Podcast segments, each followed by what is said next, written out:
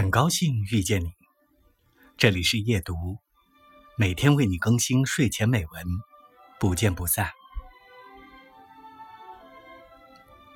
阅读，远行，当下的生活，爱与感悟，以及对于已经过去的一切细节的反思和慨叹。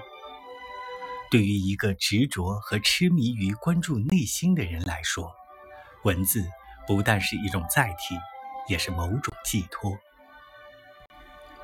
时间在内心的反复梳理中回环扭曲，循环缠绕，借助于人类历史的经典，浇筑个人化的快乐，痛苦与幸福，爱与失落，执着与困惑。